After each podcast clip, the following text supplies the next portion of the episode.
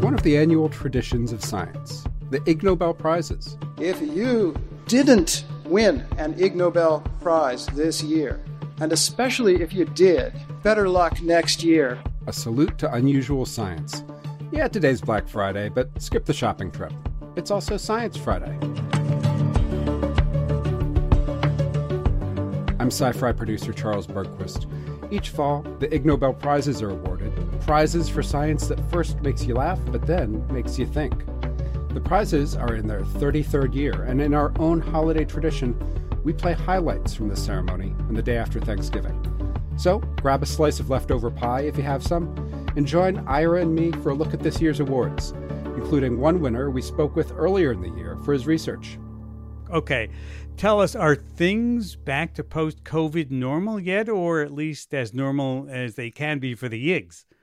Not exactly. So you've been to the ceremony in person. Yes. Pre pandemic, they would hand out the prizes, big ceremony, packed theater on the Harvard campus. There was music, flying paper airplanes, costumes, the whole bit, right? hmm This year, it was virtual once more. The ringleader of the ceremony, Marc Abrahams, says fingers crossed they're hoping that they'll be back in the theater again next year. But this year's event was a big Zoom call and webcast. But the winners were still awarded their prizes by real Nobel laureates. Aha, uh-huh, right. Okay, remind us what you have to do to earn this honor. Well, you have to do something that, in the words of the organizers, first makes you laugh and then makes you think. Anyone can nominate somebody for the prize, but the decisions get made in secret by a committee of editors of a science humor magazine, the Annals of Improbable Research. So it's something that when you hear it, you say, oh, that's stupid. But then when you think about it, you realize there's a reason or it tells us something important about the world. Exactly. Okay. I was looking at the list of winners and I noticed the Chemistry and Geology Prize was for a researcher who wrote about why paleontologists like to lick rocks, which sounds crazy, but you know what? I remember back in 2018 when we were before a live audience in Salt Lake City, a youngster in the audience asked paleontologist Randy Irmis about this very thing. How can you tell if you're just walking by if it's a rock or a fossil? Well, we have a very scientific way of telling that it's fossil bone, um, which is to lick it. I'm not joking. I'm not joking. That's wait, really wait, true. Wait, wait, yeah. Wait, wait. It's technical. I, you, you lick it. Yeah. Yeah, so generally. I don't see that on National Geographic or any. Uh, well, you you know, maybe maybe their shows would be more popular if they showed that. uh, no, it's. A, I'm not. Uh, this is not a fib. Um, rock typically does not stick to your tongue, but fossil bone generally does. So, and I haven't gotten any diseases. I don't think so. There's actually multiple different types of taste tests in, in geology and paleontology. What do you mean? Well, now so, we're into this. So, so, uh, so one of the things you want to know about in geology is whether the sediment was deposited by fast moving water or slow moving water. And the finer grain the sediment, the slower the water was. And when you get down to really fine grained sediment, you can't really see it with the naked eye or even with a little hand lens. So, to tell the difference between mudstone and siltstone, you uh, bite off a little piece and grind it between your teeth, and the, the mudstone will be very smooth, you know, sort of like a like a milkshake you get at a fast food place because they, they actually put clay in those. Um, and then uh, the, the silt will grind a little bit and be a little gritty. So, yep, you're right, Ira. It's, I remember that now. Exactly. It's totally a real thing. Here's Jan Zalasiewicz accepting this year's prize. Thank you very much indeed. It's a great pleasure to have this prize for such a fundamental thing uh, as licking rocks, which geologists do all the time in the field because something that's not very clear then becomes much clearer when you look at it with a wet surface.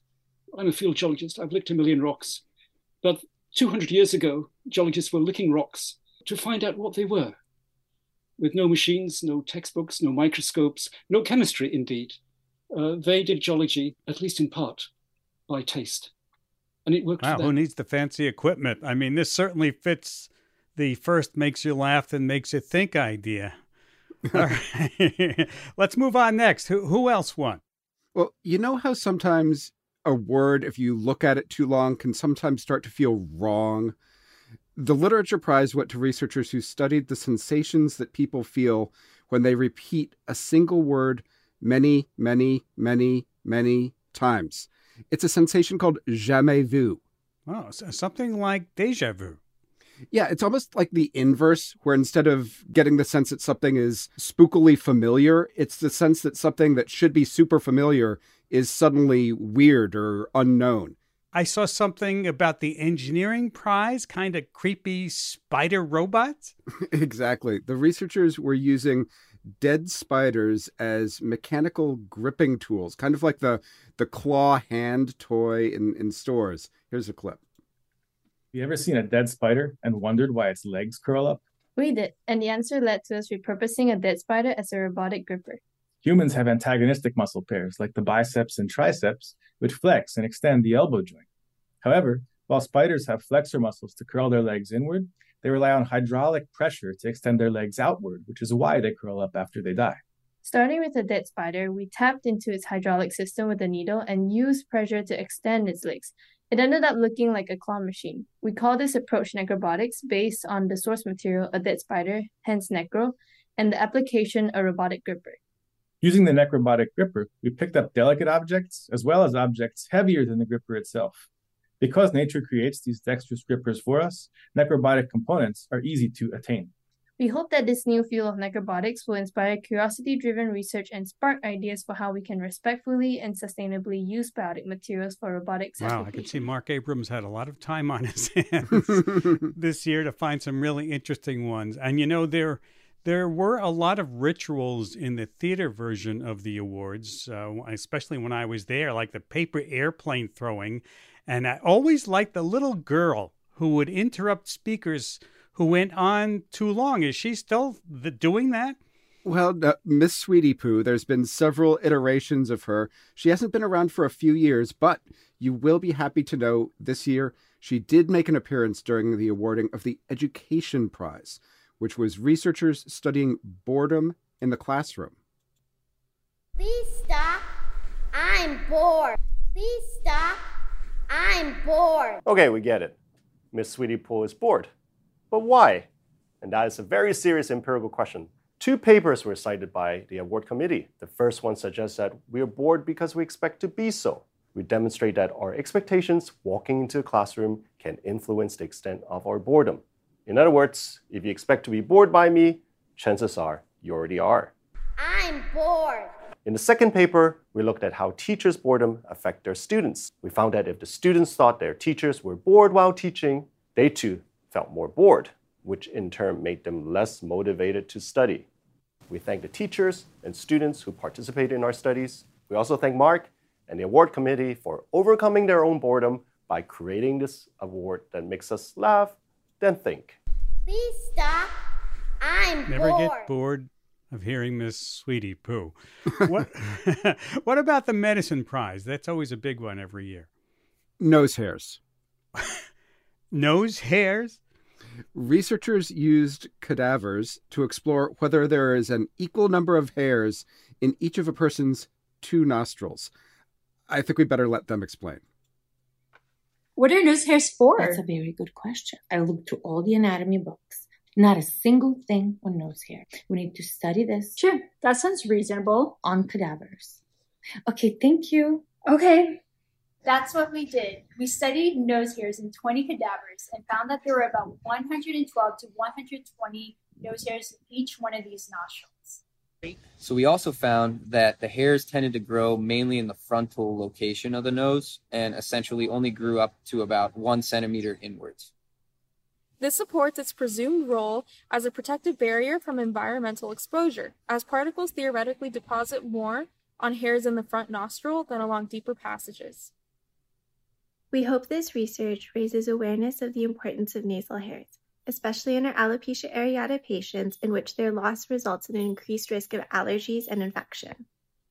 So thank you for this noseworthy award. So, as you see, there was a reason that they were doing this silly sounding thing. They were trying to study whether patients with severe hair loss were going to be at more severe risk of respiratory diseases. Well, it's giving me something to talk about over a beer tonight. uh, I think we have time for one more prize, Charles, before the break. Uh, do you have a favorite one? Well, so you've spent time in New York, and I'm sure you've seen people, usually tourists, standing on the sidewalk just staring up at the top of a building. Yeah, it kind of makes you want to stop yourself to see if something important is happening. Exactly. And that is the topic of the Psychology Prize. Thank you for this award. The senior author on this publication, Stanley Milgram, is world famous for the studies he did on obedience. Unfortunately, he passed away at the age of 51 in 1984. I was one of his first advisees in a seminar with 17 students in 1968 when we did this study. We looked at the relationship between the size of a crowd ranging from 1 to 15 composed of members of the seminar. We were standing on 42nd Street, Manhattan, looking up at a building that then held the City University Graduate Center. We filmed the reaction of the crowd on, from the sixth floor. As the size of the stimulus crowd was increased, a greater proportion of passersby adopted the behavior of the crowd. With one stimulus person, 4% stopped and looked up, while with 15, 40% did so. This publication has been cited over 700 times, with a dozen times in just the last few months. Stanley Milgram, the Stanley Milgram? Exactly. That, that's the reason I especially like this award. The idea that someone who's really strongly known for that famous experiment where people played the role of prison guards and were willing to give other people electric shocks can still get attention for some Ig worthy research. Yes, yes, very nice to hear. I think, you know, we've run out of time, but where can people find out more? So we've got a link to all the winners, the full webcast on our site at sciencefriday.com. And thanks to Marc Abrahams and all the folks at the Annals of Improbable Research for their help this week. And thank you, Charles. You're welcome, Ira. Hi, I'm Alexis Ohanian. You may know me as one of the co founders of Reddit, but more recently, a large part of my identity is being a father to my wonderful daughters. In my podcast, Business Dad, I hope to open the conversation about working parents a bit. You'll get to hear from a wide range of business dads, from Rainn Wilson and Guy Raz to Todd Carmichael and Shane Battier, to find out how they balance being a dad with a successful career. Business Dad is available now, so be sure to listen and subscribe wherever you get your podcasts.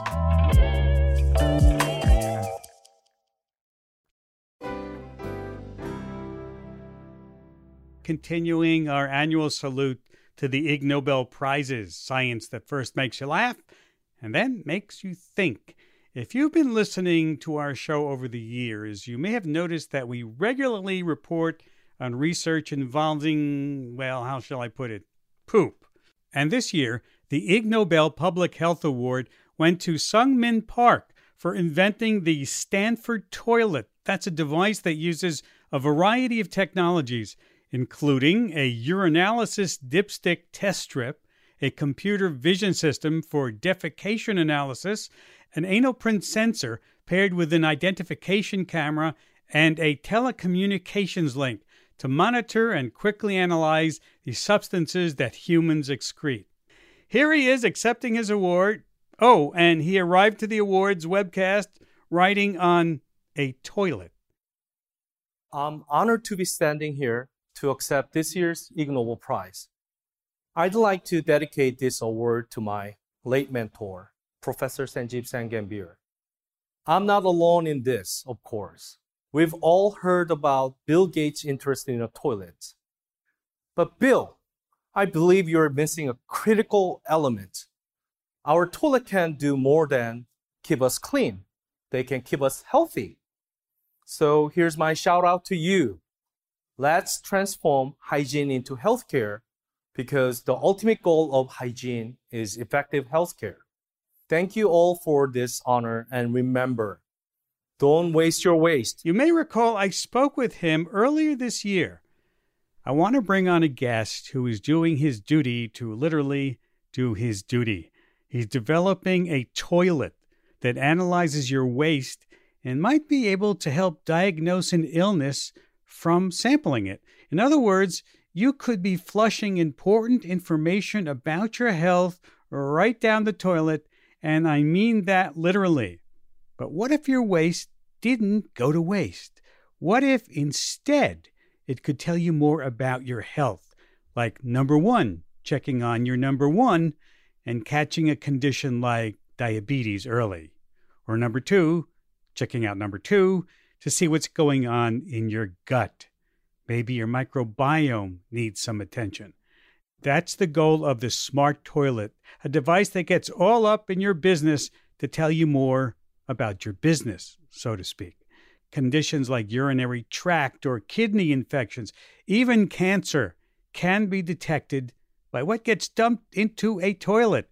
And as cool as it may sound, it does bring up concerns about privacy and ethics. For example, the toilet keeps track of who is using it by taking fingerprints of your fingers and, well, of your rear end, even photos of your butt.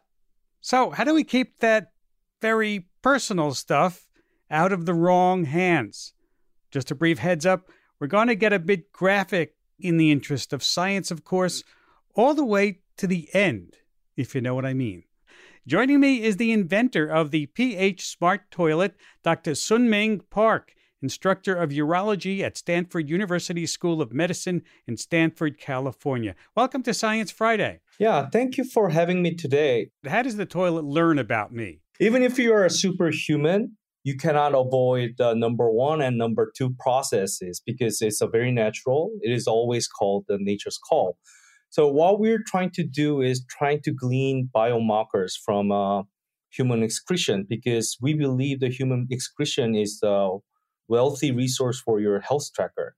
So uh, we're collecting data such as digital biomarker that's a physiological, biochemical, and behavioral data collected by smart sensors in the toilet. So you have sensors and probes in the toilets. Uh, so let walk me through this. I, I, go to the toilet. I do my business. Yes. Uh, then do I flush it or does it collect it before the flush? And what happens? Yes. Uh, we are trying to make it as passive as possible, which means you don't have to do a thing, single thing. So naturally, you do your natural behavior. Then the, all the all the procedure will be performed by the smart toilet itself. So you don't have to do a thing. So we have a sensors which detect the user's sitting, sensors that detect the user's, you know, the end of defecation or urination. We have a sensors to collect the data from a excreted specimen. Huh. So how does it know if it's me or someone else on the toilet? Yes, it's a very important question because your toilet will be shared by roommate or family members. It's also for a personalized healthcare. So we're trying to provide uh, as personalized as possible. So we trying to put the fingerprint scanner at the flush lever. So whenever you flush it, we're trying to capture your fingerprint scan so that we can match the result that's collected by the smart toilet. So that's a one way to identify a person. And second way is we're utilizing human anus as a biometric identifier which is a very uh, unusual case. But I collaborate with a colorectal surgeon for last five years, and they already knew that it it can be used as a biometric identifier because it's so unique per person. So we utilize that as a biometric identifier, and we proved that it's more than a 95% accuracy that identify a person. Let me just see if I understand this. Are you saying that are my anus is unique is unique like a fingerprint? Yes, that's correct. Wow. Have you tested this toilet on yourself? Yes, I did. Not for the anal print stuff, but I installed my the first prototype that was uh, collaborate with the industrial partner, and uh, it is installed in my house. And I tested almost like 87 days consecutively. There were 800 defecation and urination events combined it, it is literally called the stool and voiding diary. Hmm. And, and the data that it collects, where does the data go? Yeah, all the data will be uh, stored in the cloud system. So we want to connect it to local hospital or local, you know, the healthcare system, so that the physician can routinely analyze or assess access to the data, so that uh, they want to find out if anything happened before the user feel ill or something. Mm-hmm. You know, some people might be uncomfortable listening to us talking or uh, conversation. But as you say, everyone poops and pees. It's it's nature's call. Yes. How does that affect the advancement of smart toilets um, among scientists and, and the industry? Yes, there are huge amount of the pressure actually, because uh, there's a criticism about our system being being too much about like uh, it, it sounds like or it resembled like a Big Brother in 1984 Mm. because uh, we're tracking almost like a very private event of human uh, being, right? Right. Because of human excreta has been tabooed in almost every culture. So, and uh, there's a, a lot of different things associated with the human excretion, such as menstruation or Well, isn't that isn't that couldn't that be threatening to some people? Uh, certainly in this age that we live in, about knowing if someone is pregnant or not. yes, there's gonna. There, this is the one of the biggest challenge for us because our system may track the pregnancy record. If it is revealed to other like you know agency, then they may track the abortion. So it, it it's kind of very sensitive subject. So we want to protect our system's data as much as possible. So we're just regarding all the generated data from our system as a PHI, patient health information. hmm What about people like astronauts? You know, who might. Yes. There are no doctors up there. Maybe you can detect things. Yes, I think uh, one of the best application of our system is for the deep space mission because uh, NASA is trying to send people to Mars in next 10 years. Um, but uh, one of the biggest problem for uh, sending people to Mars is the travel time because it will take at least six months to 12 months. And there, uh, the space crew member will be exposed to the very hostile working environments, uh, including uh, radiation, including like a confinement, distance from the Earth, Mm-hmm. etc., etc. So we're trying to protect the astronaut as much as possible and proactively. So we're trying to utilize our system to monitor the immune system by analyzing microbiome in the feces. Right, right. You know, I imagine when you came up with this idea, what sci- the first thing scientists do is say, "How can I get this funded?" Right. Yes. Uh, Did you have any trouble finding people who would like to invest in your research? Yes, uh, I honestly I submitted this proposal to National Science Foundation in 2021, and uh, I thought it was a good fit for that request for proposal because uh, the request for proposal was titled "Smart Connected Health." But uh, even though I, I was able to address all the issues about the smart toilet, but the reviewers actually believe that there's a glitch in our uh, in our approach because uh, there's going to be a, a, lot of ethical consideration, privacy issues, and consideration for female participants and all the issues. So, and the especially yeah. it is well known subject in the field, but the people still have some barriers or some like obstacles to adopt this system as a routine, you know, monitoring system. Right. Well, I, I think I mean just in privacy issues, uh, no one wants incriminating photos of their rear end getting out. That's true. So we're trying to replace the sensors a little bit less invasive manner. So I think we're utilizing sensor, which we call optical sensor, but uh, AKA it's a camera basically. So we're trying to make it as uh, less invasive possible, such as like a, we can use IR camera, a camera instead of you know photographic camera or some other like you know uh, the lidar sensors which measure the distance between the point so we're trying to replace it so that the people will not have some yeah uh, feeling about the invasive Right. nature of this smart toilet system Right. Part part of your goal is getting this really in-depth individual data, sort of an information dump, if you will. Uh, this is part of a growing idea about precision health and personalized medicine, right? That's correct. Even a, before a person is born, prenatal gen- genetic screen can be done, which means the precision health starts with uh, can be start uh, starting with uh, the conception. So we're trying to uh, protect people or uh, trying to maintain people as healthy as possible uh, by continuous monitoring of their health signatures. Do you have a special name? You have a you know a special name for your toilet that would make it more make it more fun to speak to sit on instead of threatening? Uh, yeah, we call it a precision house toilet, but it's not that funny at all. well, you know, I'm thinking more like the tush toilet or something like that. Then. So we have a motto actually. We have a uh, the motto motto is uh, "Don't waste the waste." That's the one. Yeah, the one motto that tells about the even though it's a waste, uh, there's a like a wealth of biologic information so that we can glean. Well, it, well, you're right. In in in when people who need the help that the toilet might offer them, it's a very it's very serious business. Speaking of business, yes. Dr. Park, thank you for taking time to be with us today, and good luck. Thank you so much for having me today. It's my great honor and pleasure. Dr. Seung-min Park, instructor of urology at Stanford School of Medicine. And that's it for today.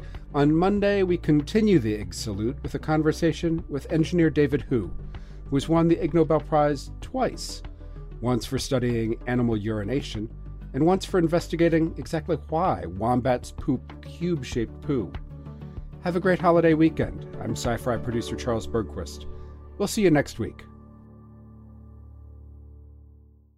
At Radiolab, we love nothing more than nerding out about science, neuroscience, chemistry. But but we do also like to get into other kinds of stories. Stories about policing or politics, country music, hockey, sex of bugs.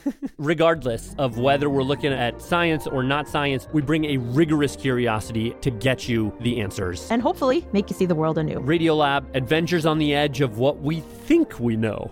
Wherever you get your podcasts.